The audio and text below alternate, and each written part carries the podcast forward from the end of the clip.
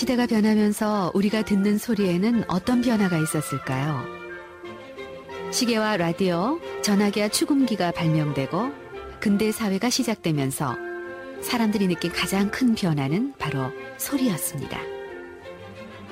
근대가 시작됐음을 알지 못했던 사람들도 증기기관차의 굉음, 그리고 종소리를 대체하기 시작한 사이렌 소리를 들으면서 새로운 시대가 찾아오고 있다는 것을 추측했을 것입니다. 근대를 상징하는 소리의 파노라마 속에서 사람들은 무엇을 느꼈고 어떤 생각을 했을까요? CBS 특별기획 3부작 소리는 어떻게 사람을 지배하는가? 오늘은 제2부 시대를 이해하는 키워드 소리편을 보내드립니다.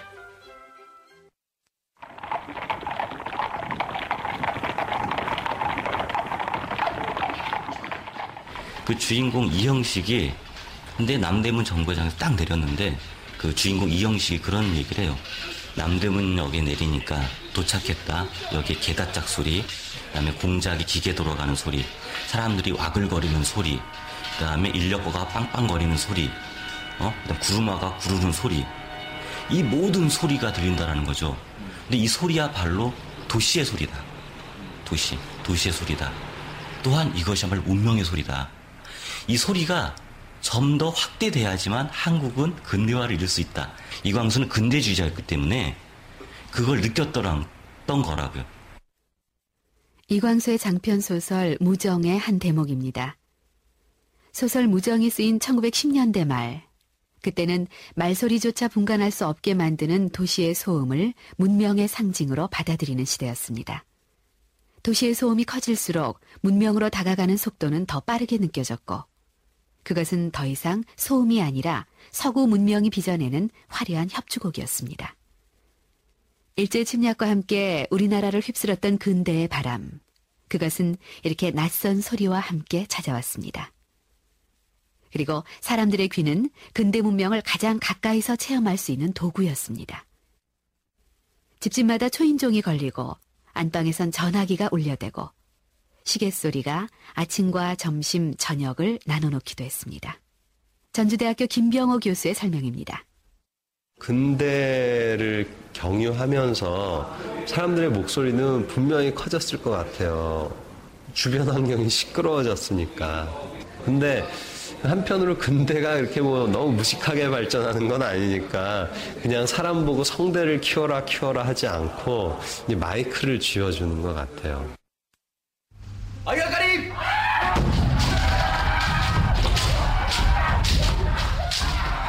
일본 와세다 대학교 검도 체육관. 북소리와 구령에 맞춰서 연습하는 모습은 엄격함, 단단함, 거부할 수 없는 규율 같은 것을 떠올리게 합니다. 완벽하게 일치된 동작은 사실 북소리와 구령이 만들어낸 것들입니다. 특정한 코드에 맞춰진 몸을 생산해냈던 소리는 바로 북소리와 구령이었습니다.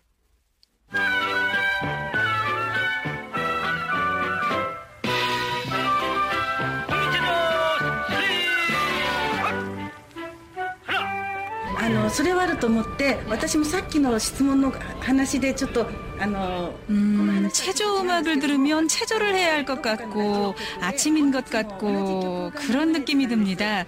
특히 어렸을 때 아침에 라디오를 들으면서 가족들이 함께 체조를 하고 세수를 하고 밥을 먹었던 기억이 있는데요.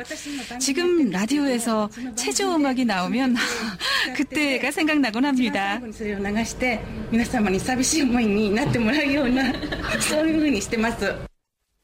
동경에 살고 있는 무라카미 씨의 얘기처럼 우리나라에서도 라디오 체조 소리와 함께 아침이 시작되던 시대가 있었습니다. 학교 운동장에서도 체조 음악은 전혀 낯설지 않았습니다. 우리나라 근대 계몽기, 근대 교육의 핵심에 체육이 있었습니다. 봄과 가을에 열리는 운동회에서도 집단 체조는 단골 메뉴였고 학생들의 구령 소리는 밝은 미래를 상징했습니다. 일본 상지대학교 오토 교수의 얘기입니다. 한국대 한국처럼 일본에도 라디오 체조가 있습니다.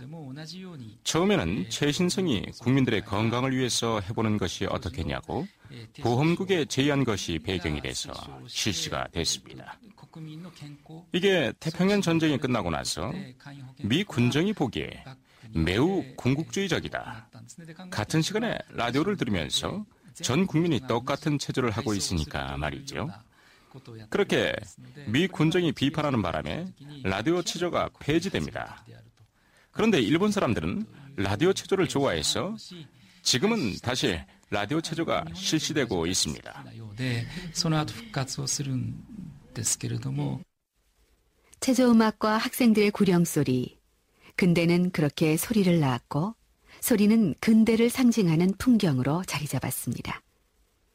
그리고 근대의 소리는 국가주의를 찬양하는 노래로 길들여지기도 합니다. 와세다 대학교 와카바야시 교수의 설명입니다. 며칠 전에 아이가 부르는 노래를 들었는데 카모메 시에라고 무리에 떠다니는 오리를 해병대에 비유한 노래입니다. 이 노래를 들으면서 생각나는 것은 군인이 멋있다는 이미지를 아이들에게 불어넣기 위해 만든 노래가 아닌가 하는 것이었습니다. 왜 굳이 해병대일까 하는 생각을 했는데요.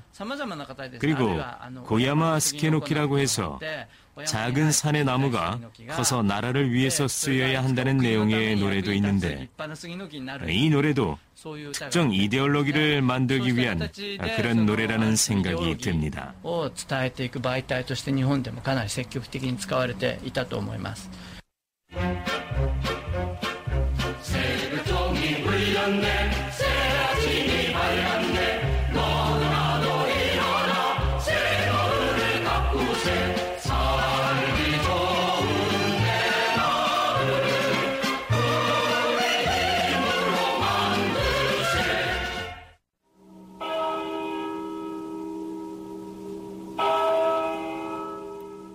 (1908년) 서울 종각에서 정오를 알리던 종소리가 사라집니다. 그리고 (1922년) 사이렌이 종소리를 대신하게 됩니다. 사람들은 사이렌을 들으며 하루의 시간을 계산했습니다. 그들의 발걸음을 멈추게 한 것도 사이렌이었고 몸을 움츠리게 한 것도 바로 사이렌 소리였습니다. 과거의 소리를 밀어낸 근대의 소리 사이렌은 복종을 강요하는 명령의 언어였습니다. 인천대학교 이승원 박사입니다. 우학교의 황성 요배 시간에 사이렌이 엥 울린 순간 이제 그 황궁을 신궁을 향해서 일본을 향해서 이제 딱 절을 해야 되는데 그때 애들이 갑자기 입으로 우우우 이렇게 장난을 친 거예요. 사이렌 소리를 흉내내면서 그랬을 때 이건 어떤 효과가 나냐면 사이렌이라는 거는 어떻게 천황제 소리고 궁극주의 파시즘이 일반의 민중들을 억압하는 소리거든요. 왜냐하면 사이렌이라는 소리 자체에 정지, 멈춤, 죽음 이게 이거는 사실 소리가 아니라 명령어를 포함하고 있어요. 멈춰라, 가라. 근데 여기서도 절해라라는 거잖아요. 이때 학생들이 우 해버린 거예요. 똑같이. 이거 뭐냐면 신성한 권력을 부셔버리는 거죠. 정오를 알리던 사이렌 소리는 라디오의 15로 바뀌지만 명령과 훈련의 역할을 포기한 것은 아니었습니다. 전주대학교 김병호 교수는 이 문제를 이렇게 얘기합니다. 15 같은 경우가 그 뚜, 뚜, 뚜, 뚜 하는 이 소리가 이제 그 440Hz, 440, 440, 880.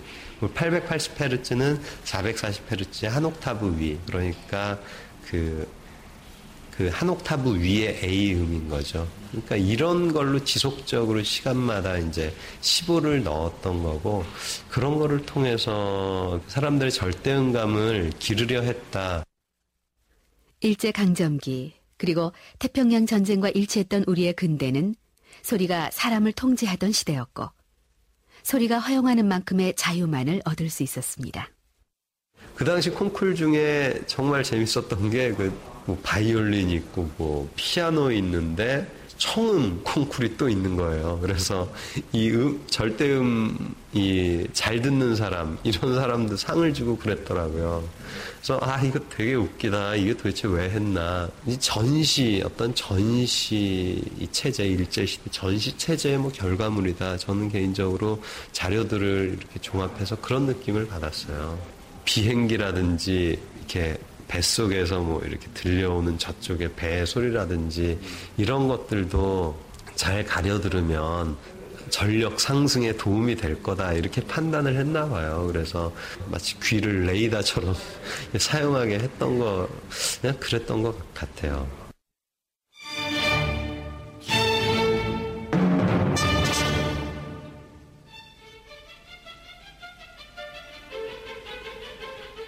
베토벤 9번 교향곡 합창. 이 교향곡을 인류의 가장 아름다운 음악으로 승화시켰다는 푸르트벵글러. 푸르트벵글러는 베토벤의 음악을 베토벤보다 더 잘 이해한 지휘자로 평가받습니다.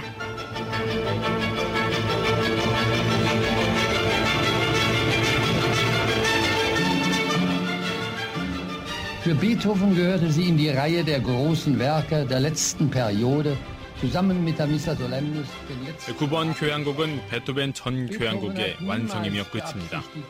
사실 베토벤만큼 개성적인 사람이 누가 있습니까? 9번 교향곡은 순수 음악을 넘어선 것이었습니다. 그의 영감은 4개의 악장에 골고루 스며 있습니다. 9번 교향곡은 삶에 대한 진정한 내용이며 우리가 마치 성인에게 하듯 그에게 경의를 표하는 이유입니다. Vereinzelung zu erlösen, wendet er sich an die große Gemeinschaft. Das ist der eigentliche Inhalt seines Lebensgefühls.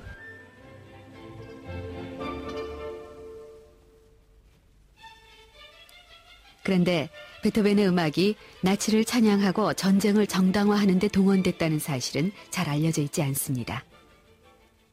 베토벤이 100년 전 만들었던 음악을 브루트 뱅글러는 유태인 학살을 찬미하는 노래로 변질시키고 맙니다.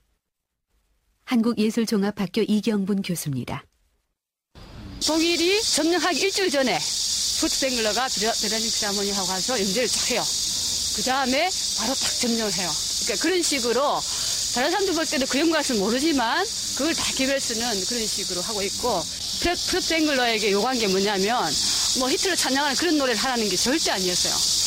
베토벤을 브루크너를 독일의 음악을 최고 수준으로 프루트뱅글러가 40년 넘으면 외국에 외국 연주 여행을 이제 뭐 오슬로도 가고 부다페스트도 가고 뭐 외국에 쭉 파리도 가고 하는데 갔다 오고 나서 개별수는 이게 지금 이제 음악적인 대사라는 거죠.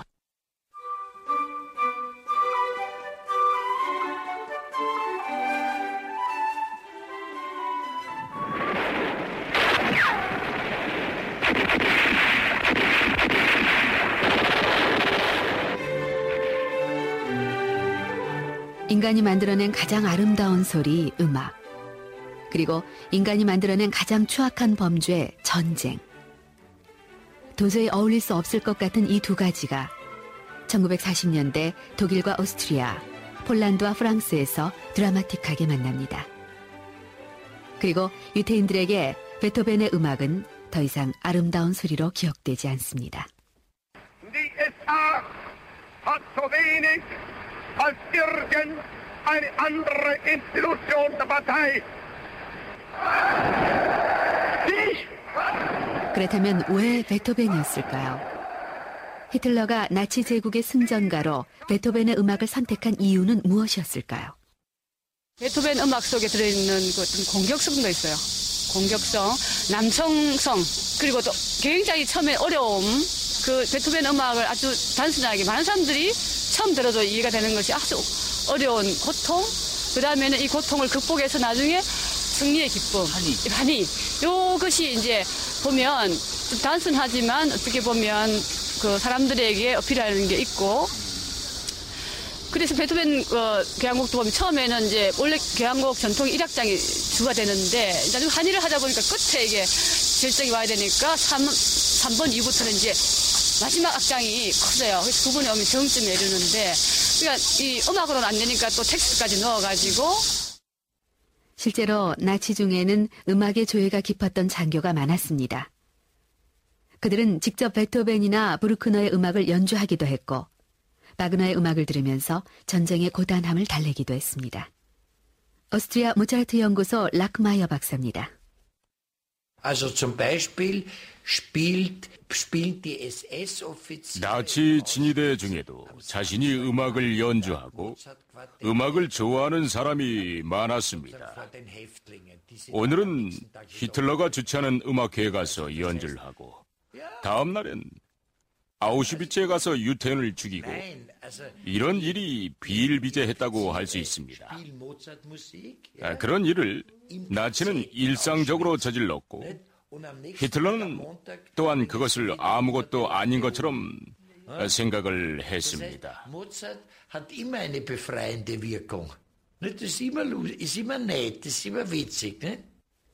베토벤의 음악이 그들을 전쟁으로 내몰았던 것일까요? 아니면 전쟁이 지친 그들에게 음악은 단지 휴식의 도구였을까요?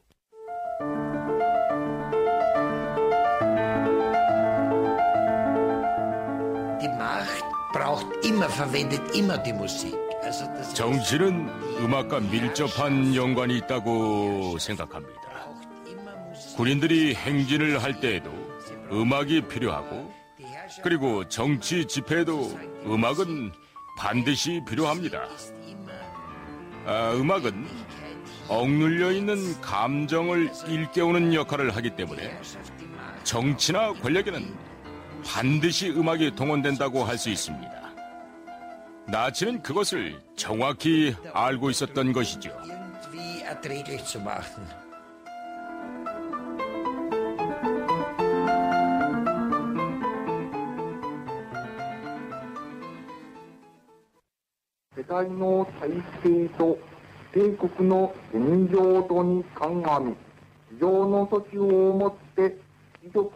이게 처음에는 라디오로 방송하지 않으려 그랬어요. 근데 당시 이제 그 저- 지금 전범에서 전범으로 이제 시켜서 이제 죽었던 도저 히데키 이런 군국주의자들이 밑에 이제 정략가들이 라디오 방송을 하자. 성명서를 발표하지 말고 라디오 방송을 하자라고 했어요. 근데 사람들은 어떤 착각을 가졌냐면 그걸 이제 생방이라고 믿거든요. 생방송이라고. 근데 아니죠. 근데 그 녹음을 열 번인가 했어요. 히로히토의 목소리 톤. 목소리 톤을 어떻게 할 것이다. 그리고 연설문을 몇 번 바꾼다고요. 그래서 끊임없이 녹음을 해요. 그래서 아, 폐야, 이 목소리는 아니다. 또이 이 상황에서는 이렇게 그 목소리를 해야 된다. 뭐 이런 식의 있잖아요. 그러니까 연출가가 연기자를 지도하듯이 1945년 8월 15일 일왕 히로히토는 라디오를 통해 일본의 전쟁 패배를 시인합니다. 그런데 라디오를 듣고 있었던 사람들이 주목했던 것은 일왕이 말하고 있는 내용이 아니었습니다. 일왕의 목소리 자체에 훨씬 많은 관심을 가졌던 겁니다. 일왕의 목소리가 대중들의 귀에 들렸던 첫 순간이 바로 그때였기 때문입니다. 8월 15일. 그날 가장 중요한 메시지는 히로히토의 목소리 그 자체가 아니었을까요?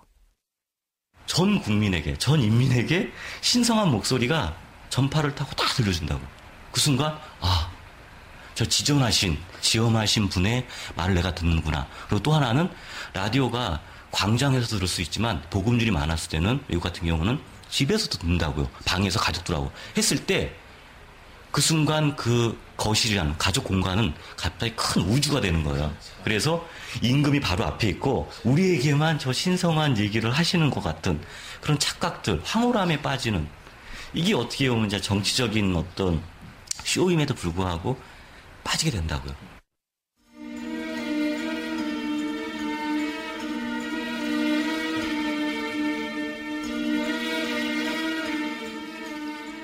추궁기와 전화가 발명되면서 소리에 대한 인간의 욕구도 점점 늘어납니다.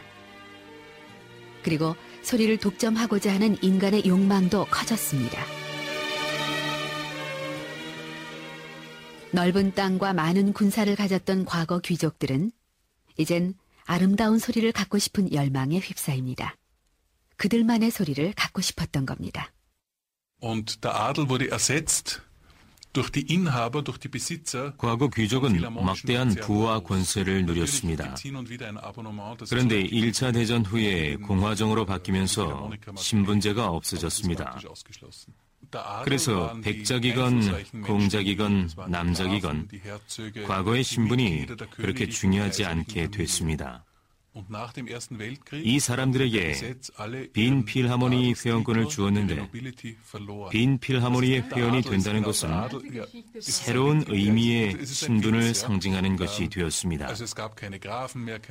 그래서 빈 필하모니 회원권을 다른 사람들에게 팔지 않고 대대로 자녀들에게 상속하게 된 것입니다. Und der Witz geht jetzt so, dass nachdem der Adel abgeschafft wurde, 그렇다면 지금은 어떨까요? 소리는 누구에게나 공평한 것일까요? 유럽에서 태어난 아이, 아시아에서 태어난 아이, 그리고 아프리카 오지에서 나고 자란 아이들은 각각 어떤 소리를 들으면서 자라게 될까요? 그들이 듣게 되는 소리는 과연 얼마나 다를까요? 그 예술의 전당, 서울에 있는 예술의 전당 가면, 거기에 이제 가면 벽에 돈낸 사람들 이름이 쭉 적혀 있잖아요. 옛날에도 그랬던 것처럼 역시 귀족의 사교장 역할을 조금 하는 거죠. 물론 지금이야 귀족 아니어도 돈 내면 들어오지만 전반적인 이 그렇지만 전반적인 구조를 봤을 땐 역시 귀족 아닌 사람은 돈 내고 늘 거기 오긴 힘들다 지금도 뭐 이런 건 있겠죠. 그래서 어. 이 계급 정말 지금도 우리 사회에 엄연히 존재하는 이 사회적 계급 차이에 따라서 듣고 사는 것도 달라지고. 아이고 순돌래 저게 누구 소리일까? 순돌 아버지 소리가 아니오? 네 그럴 거려 아마. 제가 아까 거리에서 봤어요. 지금 듣고 있는 것은 추궁기로 듣던 1930년대 연극인데요. 당시엔 연극뿐 아니라 한글을 보급하기 위한 한글 교본 음반도 있었다고 합니다. 그리고 손기정 선수의 마라톤 재패 장면을 기록한 음반도 있습니다. 그때는 소리가 세상의 전부였고 세상을 가장 가까이서 만날 수 있는 유일한 통로였습니다. 스피커 앞에 앉아 있는 우리는 과거로 가는 통로 앞에 서 있습니다.